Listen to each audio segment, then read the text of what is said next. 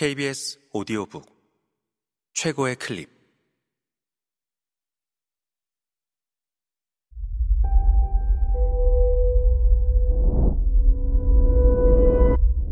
KBS 오디오북. 오만과 편견. 제인 오스틴 지음. 일부 큰 재산을 가진 미혼 남자라면 마땅히 아내가 필요하다는 것은 누구나 인정하는 진리다. 그런 남자가 이웃에 처음 등장하게 되면 그의 감정이나 생각은 알려진 바가 거의 없는데도 인근 가족들의 마음 속에 이 진리가 워낙 굳게 자리 잡고 있어 그는 그들 딸들 중 누군가가 을에 취할 재산으로 여겨진다.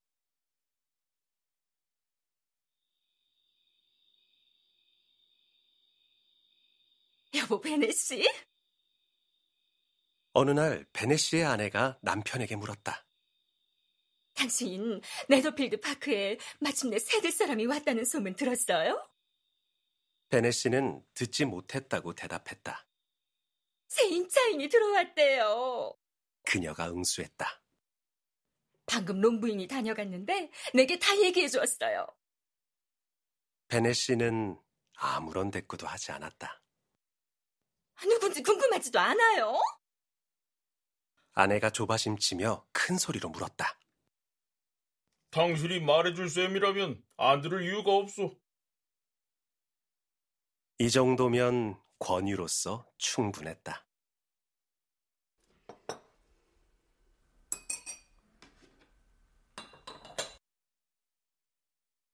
글쎄 말이죠. 여보, 당신도 이건 꼭 알아야 해요. 롱브인 말로는 네더필드의 새 임차인이 잉글랜드 북부에서 온 청년인데 엄청 부자라지 뭐예요. 월요일에 살인마 차를 타고 집을 보러 왔는데 무척 마음에 들어하더니 모리스 부인과 곧바로 계약했대요. 그래서 성 미카엘 축일 전에 집을 넘겨받기로 하고 하인들 몇몇이 다음 주말까지 미리 와 있기로 했대요. 그는 이름이 뭐라나요? 빈리래요. 기혼이래요? 미혼이래요? 미혼이라지 뭐예요, 여보. 아무렴요. 재산 많은 총각이요. 연수입이 4, 5천은 좋게 된대요. 음. 우리 딸애들에게 얼마나 잘 된 일인지. 뭐가 잘 된 일이지? 그게 우리 애들과 무슨 상관이 있어? 이보세요, 베네 씨. 아내가 대답했다. 아니 어찌 그리 속상한 소리를 하실까? 그 청년이 우리 딸들 중 하나랑 결혼했으면 하는 내 생각을 뻔히 알면서 그 청년이 이곳에 이사 오는 속셈이 바로 그거래요? 속셈이라니 말도 안 돼. 아니 어쩜 말을 그렇게 해요? 암튼 내 말은 그 청년이 우리 딸들 가운데 한 명과 사랑에 빠질 가능성이 무척 높다는 거죠. 그러니 당신은 그 청년이 이사 오면 꼭 즉시 인사 방문을 가세요. 그래야 할 이유를 모르겠어. 당신하고 애들은 가봐요. 아니면 애들만 보내든지. 어, 아니지. 애들만 가는 게 낫겠어. 당신이 딸애들 누구 못지않게 위해보니 빅리 씨가 당신을 제일 좋아하지 누가 알겠어. 지켜 세우시기는. 사실 말이야 바른 말이지. 나도 빠지는 미모는 아니죠. 하지만 지금은 내 미모가 특출나다느니 어떻다느니 할 때가 아니에요.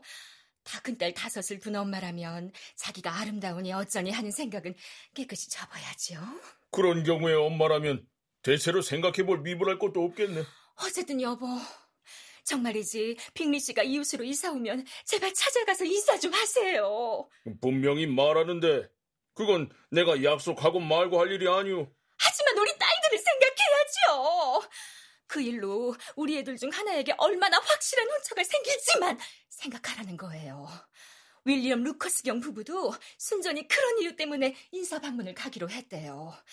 보통 때라면 누가 새로 이사 오든 말든 절대로 인사를 안 다니는 사람들이라는 것은 당신도 알잖아요? 정말 꼭 가야 돼요. 당신이 먼저 안 가면 우리도 갈 수 없어서 그래요. 당신 정말 너무 신경을 쓰는군. 장담하는데 빅리 씨가 당신을 만나면 몹시도 기뻐할 테니까 내가 편지를 몇 줄 써서 당신 편에 보내지. 그 사람이 우리 딸들 가운데 누구를 고르든 기꺼이 결혼에 동의한다는 내용을 담아서 말이오. 물론 거기엔 우리 예쁜 리질 위한 찬사는 한마디쯤 더 붙여야겠지. 그런 일을랑 제발 하지 마요. 리지가 다른 애들보다 나은 점은 눈곱만큼도 없어요. 분명히 말하는데 리지는 제인의 미모를 반도 못 따라가요. 상냥하기로는 리디아의 반도 못 미치고요. 그런데도 늘 그 애만 편애하니. 다른 애들은 하나같이 마음에 드는 구석이 없어. 그가 대답했다. 다른 집 딸들처럼 모두 바보 같고 어리석어. 하지만 리진 다른 애들에 비해 훨씬 영리한 구석이 있지. 이보세요, 페니 씨. 아니 어쩜 딸들을 그렇게 대놓고 욕하세요? 당신은 날 약올리는 게 즐거운가 봐요. 내 연약한 신경이 딱하지도 않은지. 어, 오해하지 말아요, 여보. 당신 신경은 아주 소중히 여기고 있으니 내 오랜 친구지 않소. 못해도 20년은 당신의 그 말에 마음을 써왔는걸. 당신은 내 고통을 몰라요. 아무튼 부디 그 신경쇠약증을 극복하고 살아서 연수입 4천 파운드의 부자 청년들이 이웃으로 이사 오는 걸 보게 되길 바라오. 그런 청년들이 스무 명 이사 온들 당신이 인사 방문을 안 가면 아무 소용도 없다니까요. 확실히 약속하지 여보. 만약 그런 청년이 20명이 되면 모조리 방문하겠다고 말이오.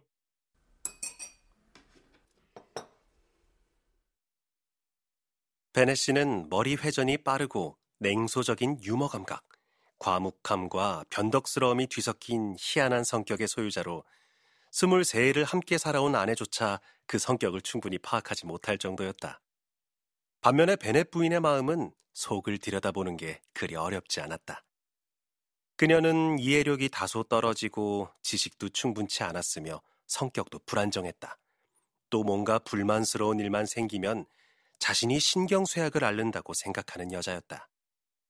그녀의 평생 소원은 오로지 딸들을 결혼시키는 일이었고 평생의 위안은 남의 집을 방문하는 일과 새로운 소식이었다.